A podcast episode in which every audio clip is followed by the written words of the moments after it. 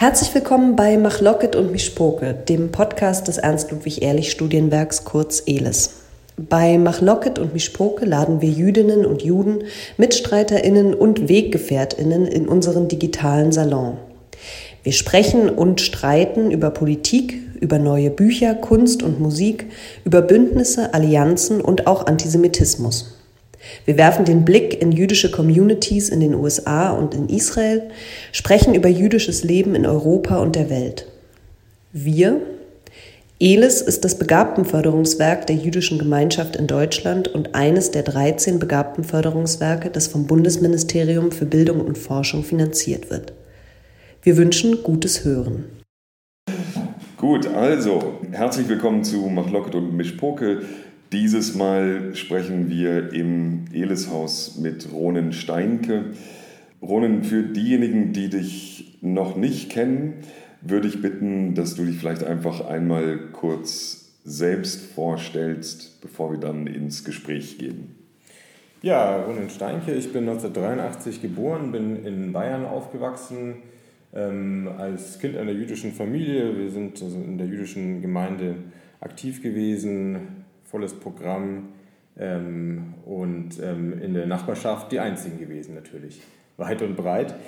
Und ich bin damit aufgewachsen, wie die meisten Jüdinnen und Juden in Deutschland, damit, dass Polizei vor der Synagoge stehen musste, damit, dass die jüdischen Einrichtungen von hohen Zäunen umgeben sein mussten und müssen, dass Kameras selbst vor jüdischen Grundschulen und Kindergärten hängen.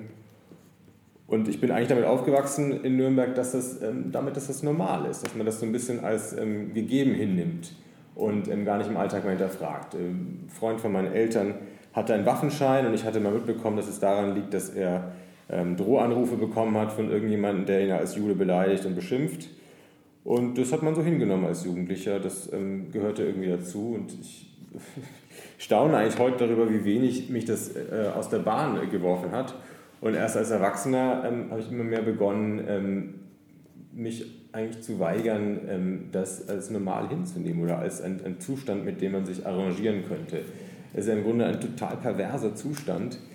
70 Jahre Demokratie und Grundgesetz, ein prosperierendes und eigentlich ruhiges, friedliches Land, aber es ist nicht möglich, dass eine Minderheit in diesem Land sichtbar und erkennbar existiert, also Kinder zum Mathematikunterricht schickt oder Religion ausübt, ohne dass man das mit Waffengewalt beschützen muss. Ich glaube, so drastisch muss man es sagen. Mhm. Und in mir ist der Widerwille gewachsen, das so hinzunehmen, auch zu akzeptieren, dass sich von Seiten des Staates, von der Politik viele damit arrangiert haben.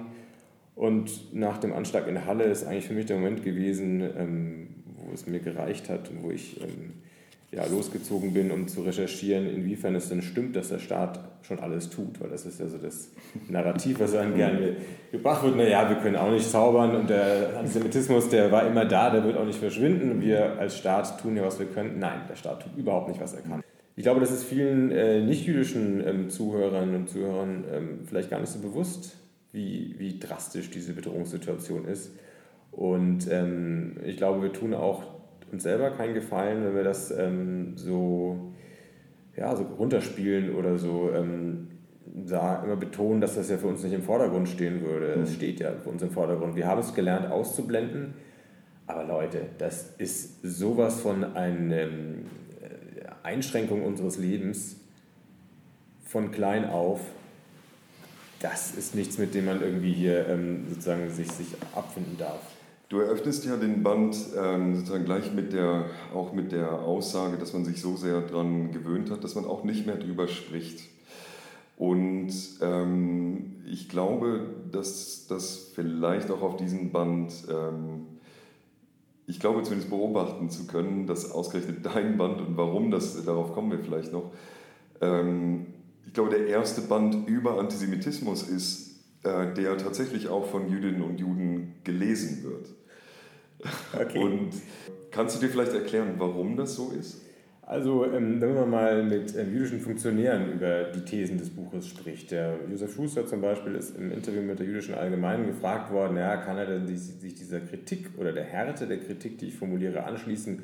Und der ruderte gleich zurück und dann, ja, also so pauschal kann man das also nicht sagen. Und ich habe auch erlebt, dass ich bei jüdischen Gemeinden, die mich im ersten Moment gerne einladen möchten, mit mir zu diskutieren, im zweiten Moment eine große Zurückhaltung erlebe, weil sie dann intern diskutieren, naja, können wir uns denn wirklich so sehr aus dem Fenster lehnen? Versagen, dem Staat anzukreiden, das ist vielleicht, können wir uns das leisten? Mhm. Und das ist eine Situation, in der ich nicht stecke, Gott sei Dank, sondern da bin ich freier und ich glaube, das unterscheidet sozusagen die klare Sprache, ja, die ich da habe. Also ich kann das mit dieser Zurückhaltung natürlich anfangen, weil es eine gewisse Ambivalenz gibt, ne? Auf der einen Seite sind jüdische Institutionen ja auf den Staat komplett angewiesen und sind, was Finanzierungen angeht und so weiter, ja auch durch den Staat erst möglich. Und wenn man sich anschaut, was in den letzten 15 Jahren passiert ist, auch im Rahmen des Staatsvertrags zum Beispiel, könnte man ja auf der einen Seite sagen, der Staat hat sehr viel investiert in die jüdische Gemeinschaft in Deutschland und diese Investition zahlt sich auf einer bestimmten Ebene aus. Als sozusagen Abzweigung dieser Ambivalenz, glaube ich, müsste man auch sagen, dass innerhalb der letzten 15 Jahre auch nochmal was anderes passiert ist, nämlich dass jüdisches Leben, Jüdinnen und Juden sehr viel präsenter geworden sind in der Öffentlichkeit, selbstbewusster auch, was das Einfordern von Partizipation und Teilhabe an diesem Staat angeht. Und das ist so eine ganz merkwürdige Spannung, mit der wir auch im Alltag hier arbeiten müssen. Auf der einen Seite sagen wir, vieles läuft sehr gut. Also wir sind sozusagen in einer gewissen Stärke unterwegs. Wir können Räume nicht nur mehr eröffnen, sondern auch Räume besetzen, Themen nicht nur einfordern, sondern auch Themen setzen. Auf der anderen Seite ist eben diese Bedrohung etwas, mit der man mit so einer gewissen Verdrängungsleistungen dann auch umgehen muss. Denn dieses sozusagen selbstbewusste Öffentliche widerspricht sich ja eigentlich radikal mit dem Gefühl der Bedrohung. Also ich glaube, da würde ich mal zwei Sachen einhaken. Mhm. Ja, die jüdischen Gemeinden sind abhängig vom Schutz des Staates, natürlich. Das ist kein deutsches Phänomen, das ist immer so gewesen, dass die Juden den Mob mehr fürchten mussten als den Fürsten. Und deswegen sozusagen die Nähe zum Staat und auch ein bisschen eine Bravheit nach außen hin, die ist nicht überraschend. Dennoch ist es ja etwas, wenn man das in Rechnung stellt, dass das auch im Hintergrund sozusagen die Worte formt von Juden, etwas, was mich ein bisschen an so eine Geiselsituation erinnert. Mhm. Also wenn ein jüdischer Funktionär nach innen hin sagt, boah, also mit der Polizei und mit der Justiz, da sind wir überhaupt nicht zufrieden, aber nach außen hin, danke, danke, Herr Minister, sagt, ist es etwas, was mir sehr widerstrebt und was ich auch sozusagen strategisch, von dem ich nicht glaube, dass wir uns damit in Wahrheit einen Gefallen tun. Mhm. Das ist das Verhalten von Gästen. So benimmt man sich als Gast. Als Gast sagt man Danke und man beschwert sich nicht und schon gar nicht öffentlich. Aber wir sind nicht Gäste. Und das ist eine Mentalität, die, glaube ich, vielleicht erst wachsen muss. Also wir sind Teil dieser Gesellschaft und Teil dieses Bürgertums. Und wenn wir einfordern, dass unsere jüdischen Einrichtungen geschützt werden, dass wir auch meinetwegen fürs Kulturleben genauso einen Teil des Kuchens abbekommen wie andere gesellschaftliche Gruppen, dann tun wir das nicht aus der Situation des Bittstellers heraus, sondern das ist unser Anspruch. Und den sollten wir auch so einfordern mit einem Selbstbewusstsein, mit einer Selbstverständlichkeit, wie es da angemessen ist. Das ist noch viel zu selten der Fall. Und ich staune vor allem, wenn das gestandene und breitschultrige Funktionäre tun, das schwächt, glaube ich, eher die Position der Jüdinnen und Juden, wenn man sich so... man so allzu oft Bitte und Danke sagt. Und das andere, was du angesprochen hast, ja, klar, Juden sind präsenter heute im öffentlichen Bild, also ganz banal die jüdischen Filmtage oder die Spielfilme im Fernsehen, die öfter mal jetzt jüdische Figuren haben ELES ist ja auch ein Zeichen davon, also dass man irgendwie vorgedrungen ist in einen kulturellen Bereich, in dem vorher Juden nicht sichtbar waren. Nur lass uns nicht da irgendwie in Kitsch kippen, weil auf der anderen Seite die jüdischen Gemeinden, die Gemeindezeitschriften immer mehr, immer öfter in blickdichten, neutralen Umschlägen nur noch verschicken. In Berlin ist es vor einigen Jahren im vermeintlich weltoffenen und irgendwie großen Berlin ist es seit ein paar Jahren so, dass sich die Gemeindemitglieder gewünscht haben, sie möchten nicht mehr, dass der Postbote weiß, dass sie Juden sind. Und deswegen möge man das bitte wie den Beate-Uhse-Katalog in einen Papierumschlag packen. Ja. Und jetzt jüngst in Halle. Mhm. Ja, das ist also die Konsequenz, eine der Konsequenzen, die die Gemeinde aus der Attacke gezogen hat. Mhm. Also wir feiern einerseits, und mit wir meine ich dann wirklich nur sozusagen wenige von uns Juden, die wir irgendwie in der Kultur und im öffentlichen Leben unterwegs sind, wir feiern da vermeintlich so eine neue Akzeptanz vielleicht. Mhm. Aber auf der anderen Seite, die Masse der Gemeinden befindet sich im Rückzug. Mhm. Und das ist eigentlich der Vektor, auf dem sich die jüdische Gemeinde befindet, fürchte ich. Und das sollten wir nicht deswegen, weil es uns so viel Spaß macht, im Rampenlicht zu stehen, irgendwie kleinreden. Mhm. Na, ich glaube, dass das mit der Akzeptanz so eine Sache ist. Also ich glaube gar nicht mal, dass die Akzeptanz irgendwie da leitend ist, sondern tatsächlich auch dieses Einfordern. Also dass man sagt, naja, Moment mal, also wir wollen was und eben nicht mehr, wir bitten um etwas, sondern wir wollen was, dass das auch sozusagen zu einem Ton gehört, den wir versuchen zu etablieren. Akzeptanz ist, also wenn das überhaupt ein Ziel sein kann, und da bin ich mir gar nicht so sicher, ist das noch sehr weit weg. Aber ich glaube, diese Haltung einzunehmen und eben nicht mehr, du sagtest vorhin, nicht mehr so auf Bitte und Danke zu sagen, da passiert, glaube ich, auch was. Aber es sind auch da unterschiedliche Ebenen. Die Haltungssache ist das eine. Also ich glaube, du hast recht, dass wir in diesem, nur um das abzuschließen, ich werde viel mehr bei mir schneiden als bei dir, Alter. Um diese Haltungssache kurz abzuschließen. Ich glaube, du hast damit völlig recht und es ist auch eine Sache, an die wir immer wieder erinnern müssen, ist, dass die Haltung der Einforderung nicht überticken darf in eine Haltung, die Erfüllung als Erfolg feiert. Ich glaube, das ist der Punkt. Also wir fordern ein, weil es tatsächlich auch unser Recht ist, Sachen einzufordern. Genau. Und wenn wir dann das bekommen, dann ist es eben kein Erfolg, sondern ein Zugeständnis. Nämlich so wird es dann ja auch kommuniziert an Rechten. Ja, und sorry, es ist das absolute blutige Minimum. Ja, ja. Also jedenfalls im Bereich Sicherheit, mit dem ich mich jetzt beschäftigt habe für das Buch, das Minimum, was ich da einfordere. Ja. Da geht es nicht um schöne Dinge, da geht es nicht um Dinge, die Spaß machen, da geht es einfach nur um die Minimalvoraussetzungen dafür, dass man sich überhaupt eine Zukunft vorstellen kann in einem Land, wo man bisher, wie gesagt, den Unterricht von kleinen Kindern mit Waffengewalt beschützen muss. Aber wir fordern ja, und das gerät in diesen ganzen Gesprächen immer in den Hintergrund, wir fordern ja Sicherheit ein für deutsche Staatsbürger. Und das, glaube ich, das muss man sich immer wieder auch so gedanklich auf der Zunge zergehen lassen, dass wir den eigenen Staat anrufen, die eigenen Bürger zu schützen. Also was das eigentlich auch aussagt, dürfte eigentlich niemandem gefallen. Aber es ist eben immer ein Agieren mit dem anderen. Also dass man sagt, okay, wir möchten aber bitte immer sozusagen ein Scharnier zwischen Staat und Juden haben und dieses Scharnier, das möchten wir gern selbst bestimmen. Ich kann es mal plastisch machen, was das heißt. Also sozusagen das Erlebnis, dass man fremd ist, auch noch vom Staat und von den Sicherheitsorganen vermittelt zu bekommen. Es wird in Deutschland nur jede fünfte antisemitische Straftat überhaupt angezeigt, weil die Betroffenen dieser Straftaten für sich kalkulieren, habe ich, wenn ich zur Polizei gehe, wenn ich zur Justiz gehe, mehr Probleme als vorher oder weniger. Allzu oft ist die Antwort, ich erspare mir das lieber und behalte es für mich. Das ist ein Misstrauensvotum gegen den Staat, zunächst mal.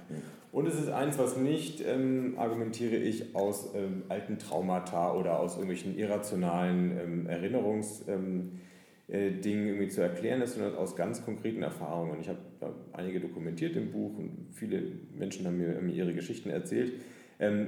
Quintessenz ist, es erleben immer wieder Menschen, die aus Antisemitismus motiviertes Delikt anzeigen, dass sie nach Hause geschickt werden mit dem Gefühl, dass ihnen suggeriert wird, naja, sie sind auch selber ein bisschen Teil des Problems. Mhm. Ja, musste das denn auch so sein hier, ja, wenn man ein Restaurant hat mit einem Davidstern, dann muss man sich ja nicht wundern, dass es dann Probleme gibt. Mhm. Oder, ja, müssen sie jetzt da so ein großes Aufwasch drum machen und ja, muss man nicht so sensibel sehen. Mhm. Also letztlich, man geht nach Hause mit dem unguten Gefühl, was die Täter auch genau einem geben wollten, mhm. dass man nicht dazugehört. Mhm. Und das ist etwas, was der Staat, also was viele in den Sicherheitsbehörden immer wieder vermitteln. Es geht nicht nur Jüdinnen und Juden so, es geht auch Angehörigen anderer marginalisierten Gruppen so. Sozusagen, um es zusammenzufassen, die Vorstellung ist, wir vom Staat, wir kümmern uns in allererster Linie mal hier um die Mehrheitsgesellschaft. Mhm. Ihr kommt irgendwo auf Platz 5, 6, 7, 8 ja. und stellt euch mal bitte hinten an. Mhm. Es wird bei solchen grundlegenden Dingen differenziert danach, zu welcher Gruppe du dazugehörst. Und da können auch Schwarze, da können auch Muslime genauso eine Geschichte davon erzählen. Das ist so eine Abstufung, die man da erlebt. Wie schätzt du eigentlich die Lage ein, auch gerade nach Halle, wurde ja gesagt, es wird jetzt sehr viel investiert in die Sicherheit von jüdischen Gemeinden und auch jüdischen Einrichtungen, Institutionen, Gebäuden, die dazugehören.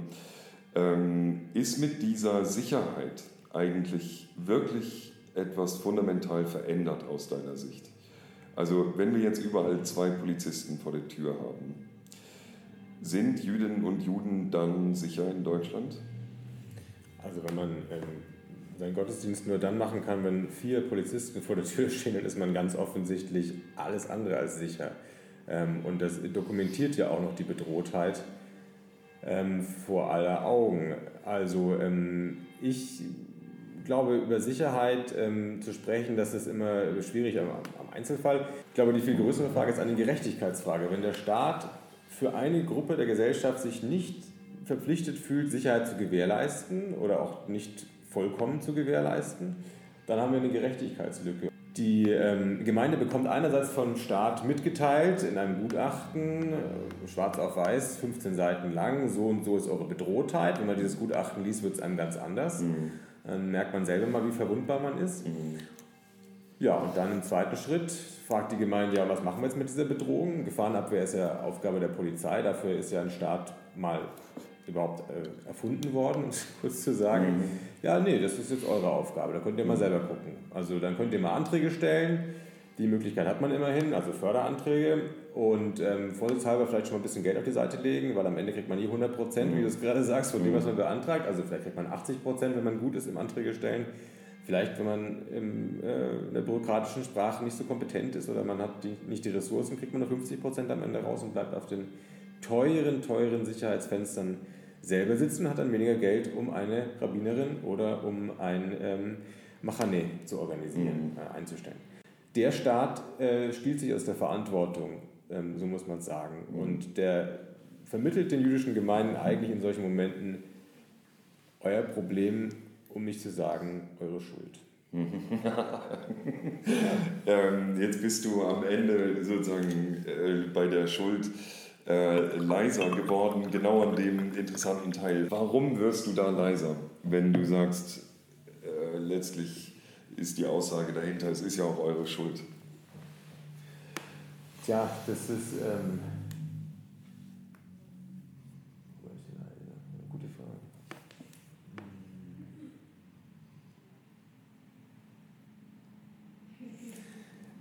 Das ist letztlich natürlich das, was am meisten wehtut, im Kleinen wie im Großen. Also jedes Mal, wenn jemand es übers Herz gebracht hat, eine antisemitische Attacke anzuzeigen und sich zur Polizei zu begeben und da letztlich sich ja zu offenbaren und auch in seiner Verwundbarkeit zu zeigen und seine persönlichen Daten anzugeben, wovon man dann befürchten muss, dass sie in Akten landen, die später die Täter und ihre Spießgesellen lesen könnten.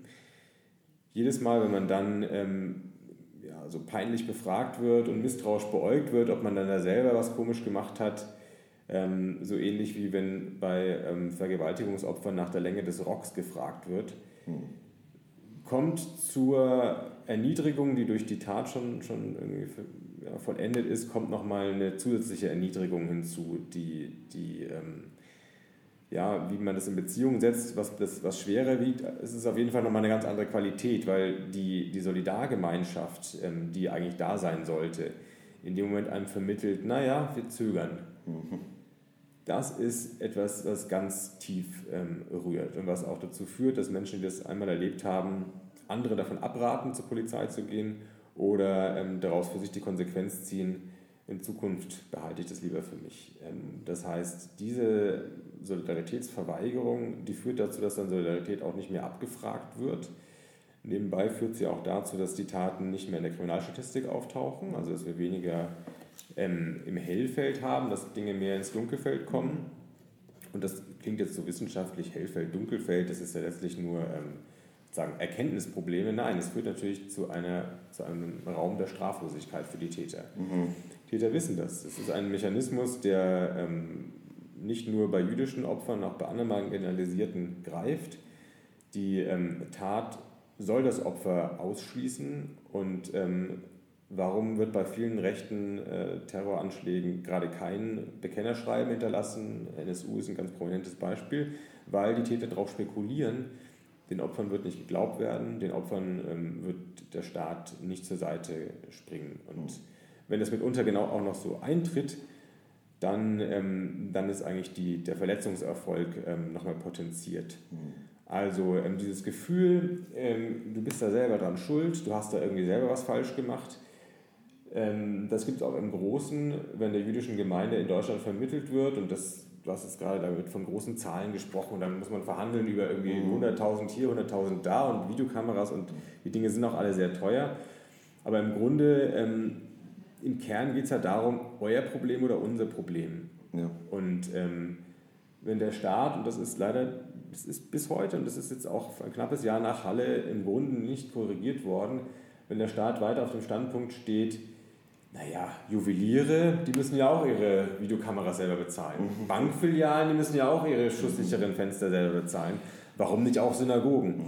Wenn diese sozusagen kaltschnäuzige Argumentation weiterhin die Oberhand hat, und das nehme ich so wahr in allen Bundesländern, dann wird eigentlich verkannt, dann wird eigentlich die Grundlage für Religionsfreiheit und die Grundlage für die Existenz von Minderheiten und Menschen, die abweichen von einer irgendwie propagierten Norm, dann wird dafür eigentlich die Grundlage entzogen. Und ich glaube, das ist eine sicherlich harte Analyse, ist auch ein sehr wütendes Buch, aber ich glaube, so ernst ist der Zustand, und ich glaube, wir müssen das auch so hart aussprechen.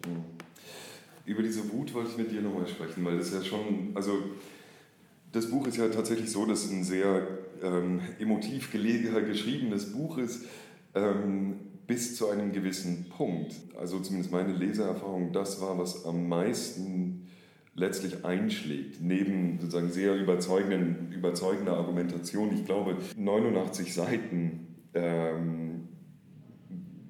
der Chronik der antisemitischen Gewalt seit 1945, die sind dann ja tatsächlich auch in der Form einer Chronik geschrieben.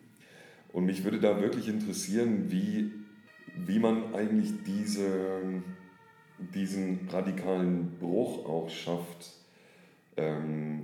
von Wut zu dieser heißen Kälte der Chronik, was du dir dabei gedacht hast vielleicht, und auch wie das eigentlich war, das zu schreiben. Denn also im Lesen ist das sozusagen ein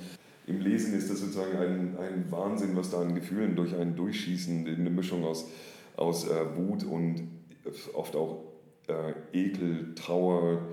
Und ich kann mir das nicht anders vorstellen, als dass beim Schreiben das alles nochmal potenziert ist. Dieser zweite Teil, wieso und wie so. Okay, damit man sich das vorstellen kann, also ich habe sozusagen alles, was man an Chroniken bekommen kann, Polizeistatistiken, wissenschaftliche und auch Gemeindedokumentation zusammengeführt, wie einzelne Puzzlestücke, und in ganz, ganz trockenem, fast wie in so einem Polizeiberichtsstil oder einem Telegrammstil einfach aneinandergereiht. einfach Faktum an Faktum an Faktum mit Daten, wenn es irgendwie geht. Und das entwickelt beim Lesen ja, einen Sog oder es haut einen irgendwie, es haut nochmal ganz anders in die Magengrube, als wenn ich drastische Adjektive verwendet hätte und gesagt hätte, irgendwie rasanter Anstieg in den 90er Jahren. Wenn man dann das einfach mal die Daten voll vor sich hat, wirkt das ganz anders. Also deswegen diese Form. Ich glaube, die Wirkung ist nochmal eine völlig andere und ich glaube, man führt sich auch als Jude oder Jüdin nochmal etwas vor Augen, was man in dieser Heftigkeit oft nicht sehen möchte. Wie heftig der Beschuss ist von verschiedenen Seiten und wie häufig die Einschläge sind. Und das ist jetzt nicht nur Berlin ein Hotspot in der Chronik, sondern das geht bis hinein in kleine Orte, Itzehoe oder Sprackhövel oder also deutschlandweit. Ich bin in Nürnberg aufgewachsen, im Norden von Bayern, und der jüdische Friedhof in der Nähe in Fürth, der ist also, ich glaube, 4-mal geschändet worden in dieser Chronik. Mhm. Und das ist so ein guter Durchschnitt für einen jüdischen Friedhof in diesem Land. Mhm. Also das ist eine Chronik, die 45 beginnt, wohlgemerkt. Also sich das mal in dieser Drastik deutlich zu machen, im E-Book gibt es noch die Möglichkeit, dass man über Suchbegriffe dann gucken kann, wie oft taucht mein Ort auf. Ja. So, das ist der Grund, warum diese Form so eindrucksvoll ist. Aber trotzdem, Ronen, mich würde wirklich interessieren, wie es dir eigentlich dabei erging. Ja, ich habe mich ertappt, dass ich es mir viel, viel weniger vorgestellt hätte.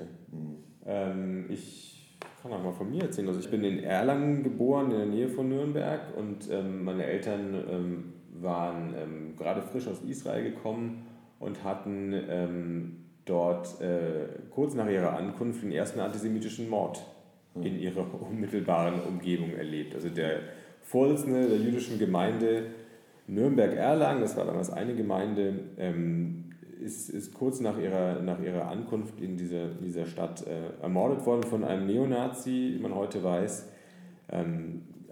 direkt an der Haustür erschossen. Und die Ermittler haben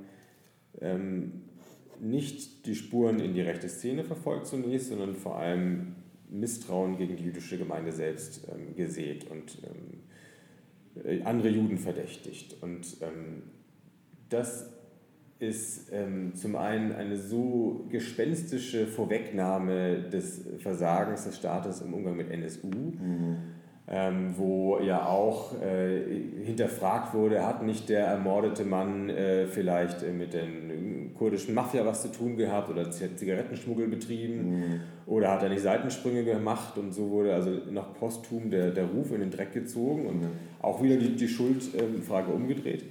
Aber zum anderen, und das hat mich so persönlich auch, ist mir auch persönlich nahegegangen, das war im ganzen, meinem ganzen Aufwachsen vollkommen nicht präsent für mich. Ja, also dieser Mord, der so vor der Nase der Familie, aber auch der dann auch die ganze Gemeinde drumherum so lange beschäftigt hat, weil man jahrelang verdächtigt wurde, und das ist eine Erniedrigung. Es wurden mehr als 1000 Menschen von der Polizei vernommen, also praktisch die ganze, ein paar hundert Mitglieder zählende jüdische Gemeinde musste bei der Polizei antanzen. Ja, krass, ja. Aber das war schon so eingepreist, das war schon so Teil der, in Anführungszeichen, Normalität, die eine perverse ist, dass das den Kindern noch nicht mal erzählt wurde und dass ich das erst als Erwachsener irgendwann mitbekommen habe. Und das Hochzeitsgeschenk des Ermordeten, das ist eine Kuchenplatte, die meine Eltern noch heute verwenden.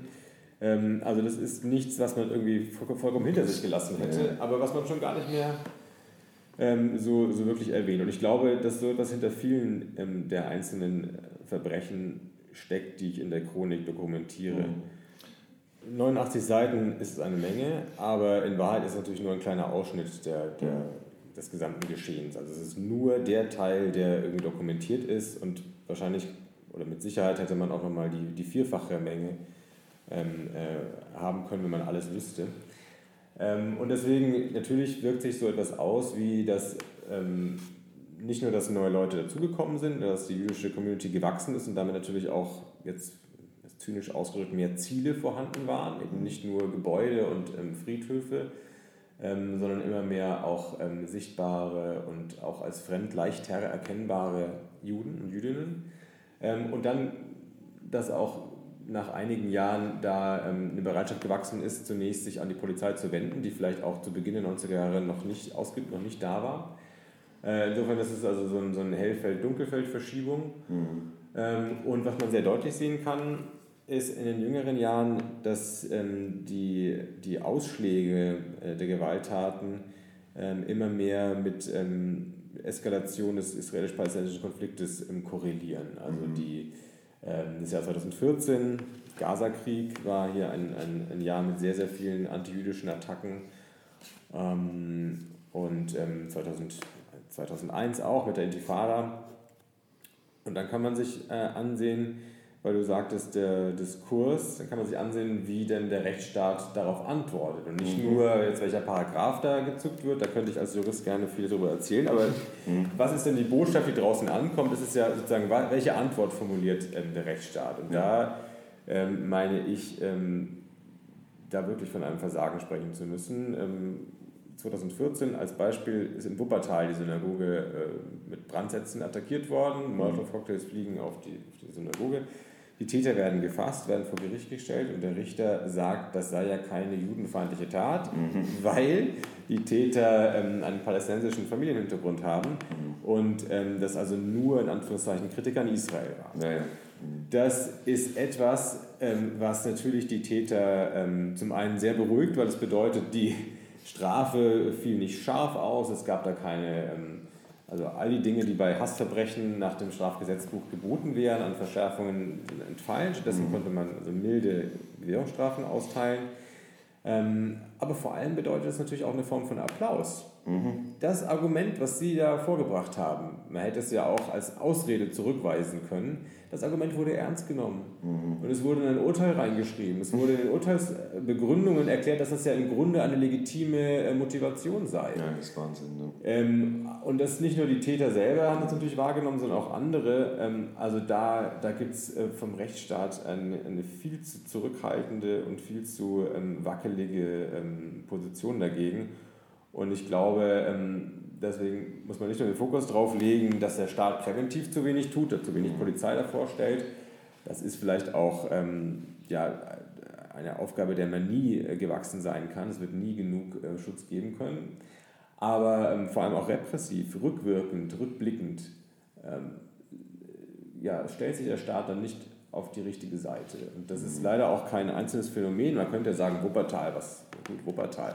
Aber die nächsten Instanzen haben dieses Urteil bekräftigt und auch in anderen Städten habe ich ähnliche Urteile zusammengestellt für das Buch, in denen die Richter vor lauter Angst, dass man ihnen einen Strick draus dreht, sie hätten da zum Thema Nahostkonflikt sich zu sehr aus dem Fenster gelehnt.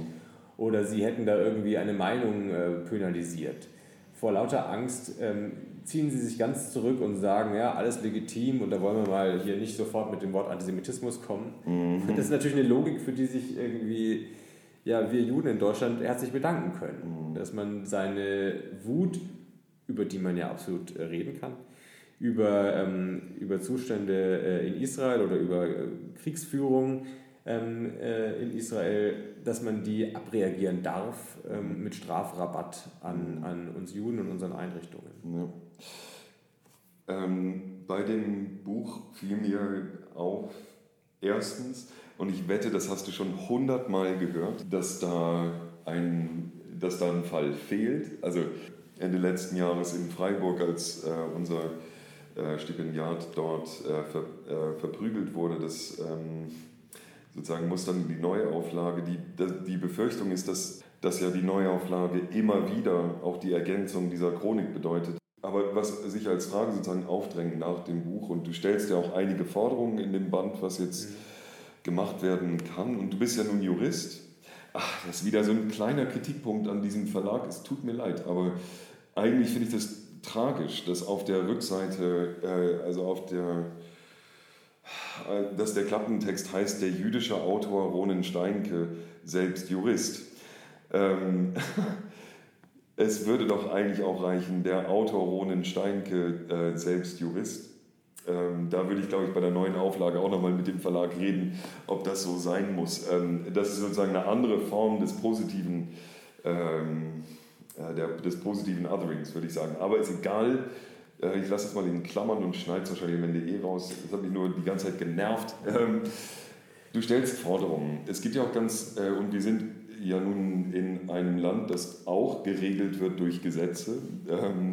Der Kampf gegen Antisemitismus könnte natürlich auch auf der Ebene viel stärker stattfinden. Zum Beispiel durch das Einschreiben der Aufgabe der Bekämpfung des Antisemitismus in die jeweiligen Landesverfassungen. Ja, das weil hieße, das eine schwammige Möglichkeit wäre. Ne? Es hätte ganz konkrete Folgen, sobald es drinsteht. Hast du ja auch Möglichkeiten, dann Programme, die sich gegen Antisemitismus einsetzen, auch gefördert zu bekommen, zum Beispiel. Da höre ich den Geschäftsführer einer Stiftung. Ja, aber als Staatsbürger würde ich sagen, das ist ja auch eine Frage, da hast du ja auch andere legitime Ziele, wie auch Bekämpfung des Rassismus und Bekämpfung des Sexismus und der Homophobie. Ja. Also die Grundordnung oder die Grundwerte der ersten 19 Artikel des Grundgesetzes, der Grundrechte, aus denen sollte sich das ja automatisch ergeben. Mhm.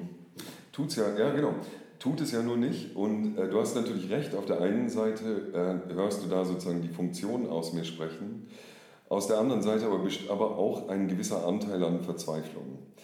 Weil es sozusagen erstmal einer Argumentationsbasis bedarf, dass man sagt, wir müssen was gegen Antisemitismus machen. Okay, ich gebe dir mal recht, sportlicherweise. Und zwar... es gibt ganz konkret die Diskussion, gerade im Strafgesetzbuch gibt es den Paragraphen 46, der besagt, so was man bei der Bemessung der Strafe alles abwägen muss. Ne? Man muss so das Vorleben des Täters und was für eine Gesinnung aus der Tat sprach und auch menschenfeindliche Motive soll man besonders gewichten, soll man besonders strafschärfend berücksichtigen. Und da stand bisher nur drin menschenfeindliche menschenverachtende Motive, ohne dass es besonders ins Detail gegangen ist. Und da gibt es die Forderung, und die ist jetzt auch, hat sich durchgesetzt, dass man das präzisiert und dass man als Beispiel Antisemitismus reinschreibt. Mhm. Wurde zunächst gezögert, weil dann müsste man ja auch andere Beispiele, und warum soll man jetzt den Antisemitismus als eine Form von gruppenbezogener Menschenfeindlichkeit also herausheben? Mhm. Ich bin inzwischen der Meinung, dass es doch eine gute Idee ist, das reinzuschreiben. Warum? Weil in dem Moment, wo das auf Papier und in einem Gesetzestext drinsteht, steht es auch in Urteilen drin. Ja. Mhm. Und das bedeutet, Richter müssen sich mit der präzisen Ausprägung von gruppenbezogener Menschenfeindlichkeit beschäftigen. Und das bekommt einen ganz anderen Raum im Gerichtssaal, als es vorher hat. Insofern, wenn man es echt konkret greifbar machen kann, dann hat es schon einen Wert. Mhm. Bildung ist ja sozusagen auch immer der Kontext, in dem wir uns bewegen. Bildung kommt eigentlich sozusagen in Plädoyer kaum vor, also dass man mit Bildung auch etwas machen kann. Auf einer gewissen Ebene verstehe ich das auch absolut. Aber mich würde trotzdem interessieren, ob das so stimmt. Also ich würde sozusagen überspitzt und unsportlich formulieren, Ronen Steinke hält Bildungsarbeit für ein schwaches Tool, um Antisemitismus zu bekämpfen.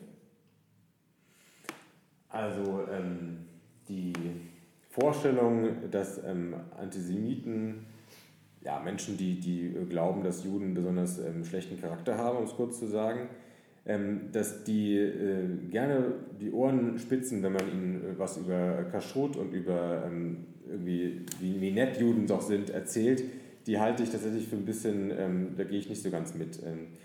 Ich glaube, man muss sich klar machen, dass der Antisemitismus nicht ein Gift ist, und wir Aufklärer haben dann so das Gegengift, und das wird man uns aus der Hand nehmen oder aus der Hand reißen, weil das ja so ersehnlich ist, sondern im Gegenteil, der Antisemitismus ist allenfalls insofern ein Gift, wie es der Alkohol auch ist. Es ist ein Genussmittel.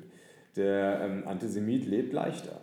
Der Antisemit kann nämlich Dinge, die ihn verunsichern, politische Zusammenhänge, die ja, die Wut in ihm auslösen, vielleicht sogar reale Ungerechtigkeiten beschreiben. Die kann er abladen bei einer Gruppe, die er sich immer als außenstehend und immer als fremd vorstellt, kann sich damit selber aufwerten und kann damit so ein bisschen das in ihm gärende Unbehagen in Wohlgefallen auflösen. Mhm. Das ist erstmal die psychologische Situation. Wer jetzt da meint, er kann da mit Aufklärung dagegen angehen, der muss sich erstmal die Frage stellen, woher soll die Motivation kommen, dass der Antisemit dieses Hochgefühl loswerden möchte. Mhm. Es wird auch manchmal verglichen mit einem Virus, was sich immer wieder ausbreitet. Ja? Und wir müssen sozusagen die Immunkräfte gegen das Virus stärken in der Gesellschaft. Das trifft es auch nicht, weil beim Virus erleidet der Patient jedenfalls Symptome, der hat Schnupfen und freut sich dann, wenn die Mediziner ihm helfen, und jedenfalls die Interessenlage ist gleichlaufend zwischen den Medizinern und dem Patienten. Hier ist es genau umgekehrt, der Antisemit möchte sich das nicht wegnehmen lassen. Also ich glaube, die Möglichkeit anzusetzen ist auf einer ganz basalen, emotionalen Ebene über Begegnungen, also nicht als intellektuelles Erlebnis, sondern als Kennenlernen, so platt das auch klingt. Und ich glaube, die Wirkung, die es hat, wenn man Juden im Alltag erlebt, die sichtbar Juden sind, die vielleicht auch vorleben, dass Juden auch Deppen sein können und gar nicht immer die diabolischen Genies, die ist wahrscheinlich viel heilsamer, als noch ein Buch dazu zu veröffentlichen und noch ein Seminar dazu einzuberufen. Jetzt dachte ich schon, ja. Also erstmal gefällt mir das sehr gut, dass du sozusagen diese ausgetrampelten Metaphern der Bildungsarbeit nochmal, dass du da nochmal auf die drauf drischt. Das finde ich ganz gut. Nur leider am Ende, genau. Ach Mann, das mit der Begegnung, das teile ich halt überhaupt nicht. Also ich finde diese Ebene von Begegnungen immer so Begegnungskitsch. Also du wirst schon sehen, wir sind gar nicht so böse oder wir sind halt auch nicht alle irgendwie genial, wir sind auch irgendwie Deppen. Ich weiß nicht, ob das irgendwie hilft. Auch weil es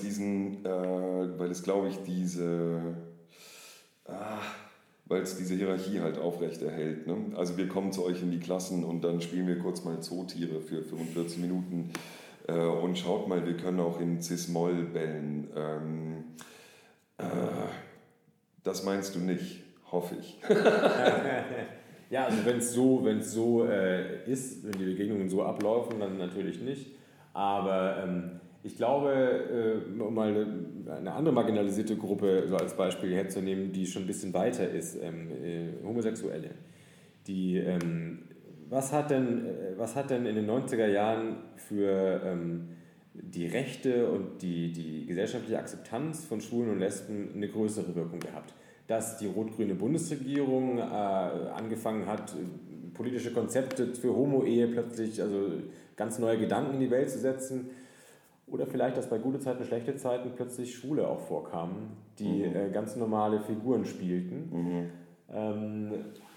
Was wäre das denn für eine riesige Wirkung, wenn es einen Fußballer gäbe, der sich outen würde als schwul und der weiterhin ein großes Vorbild ist und als Poster über den Betten der Jungs hängt? Mhm.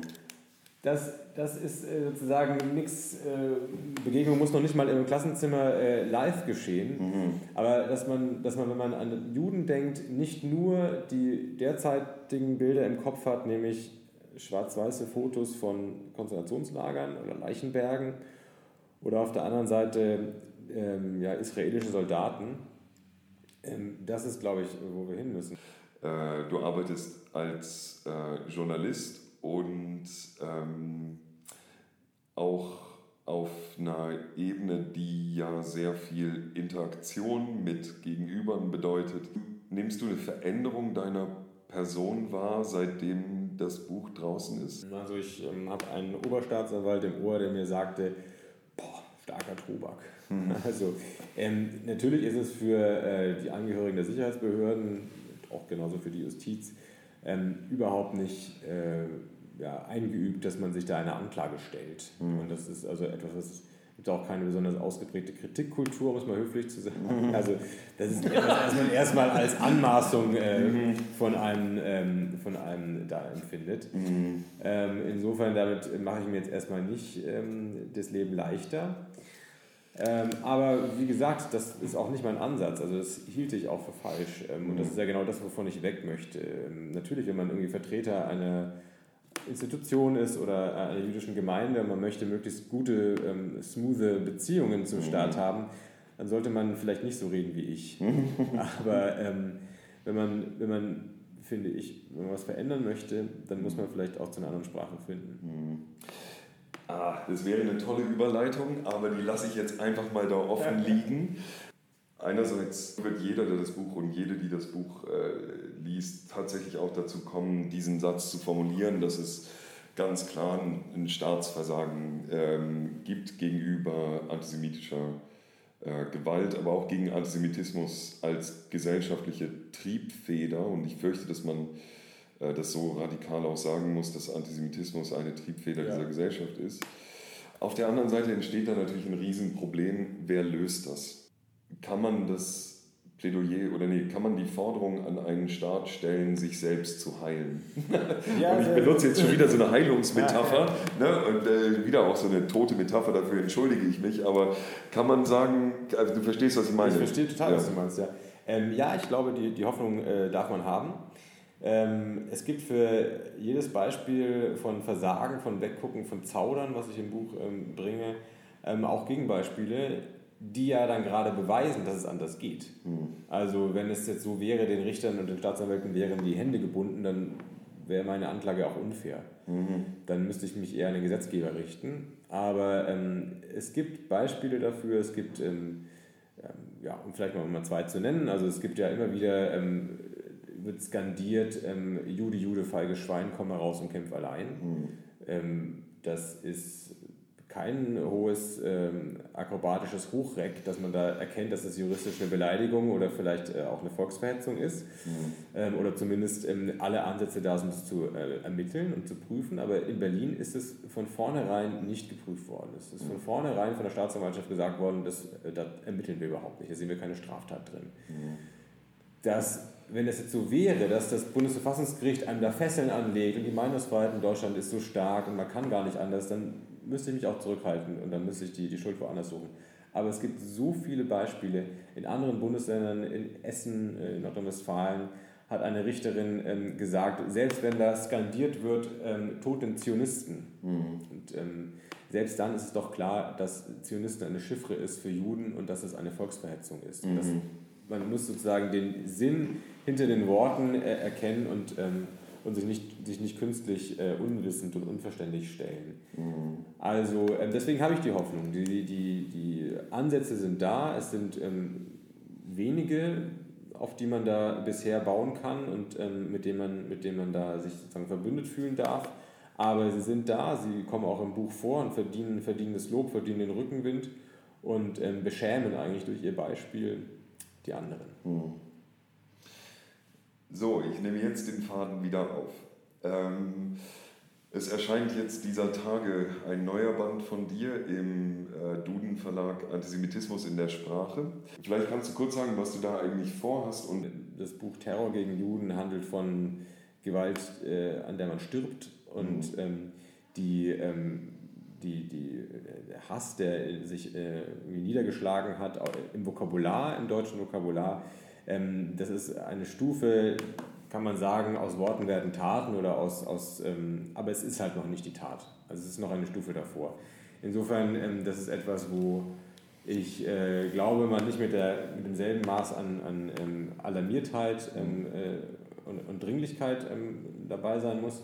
Und vor allem habe ich es auch geschrieben, weil es gibt viele Begriffe, die Leute auch ohne böse Absichten verwenden. Also mal ein Beispiel zu nennen, es gibt ja viele Jiddismen in der deutschen Sprache, viele sind auch sehr charmant, Tacheles, Schlamassel, Mischuge, finde ich auch völlig in Ordnung oder auch oft sehr nett, wenn auch nicht-jüdische Menschen die auch charmant finden.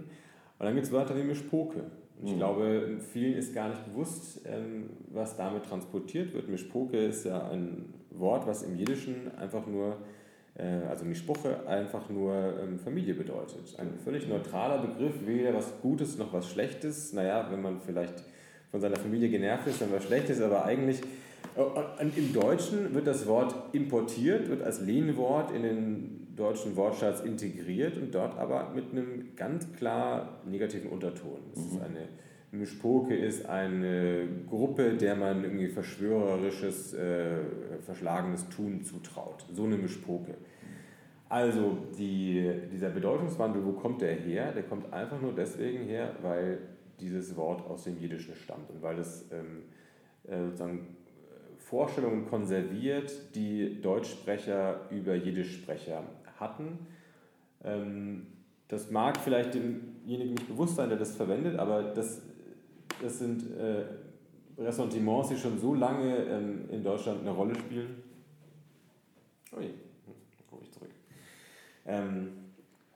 Das mag dem einzelnen Sprecher, der einzelnen Sprecherin nicht bewusst sein, aber das sind Ressentiments, die schon so lange in unserem Sprachraum unterwegs sind, dass sie sich an so vielen Stellen niedergeschlagen haben. Und wenn man in der deutschen Sprache sich bewegt, stößt man ständig an diese kleinen Giftigkeiten und kleinen Erniedrigungen. Und mir ist es eigentlich ein Anliegen, ohne immer gleich dem Leser um die Ohren zu hauen, da ein bisschen die Augen für zu öffnen, für zu sensibilisieren.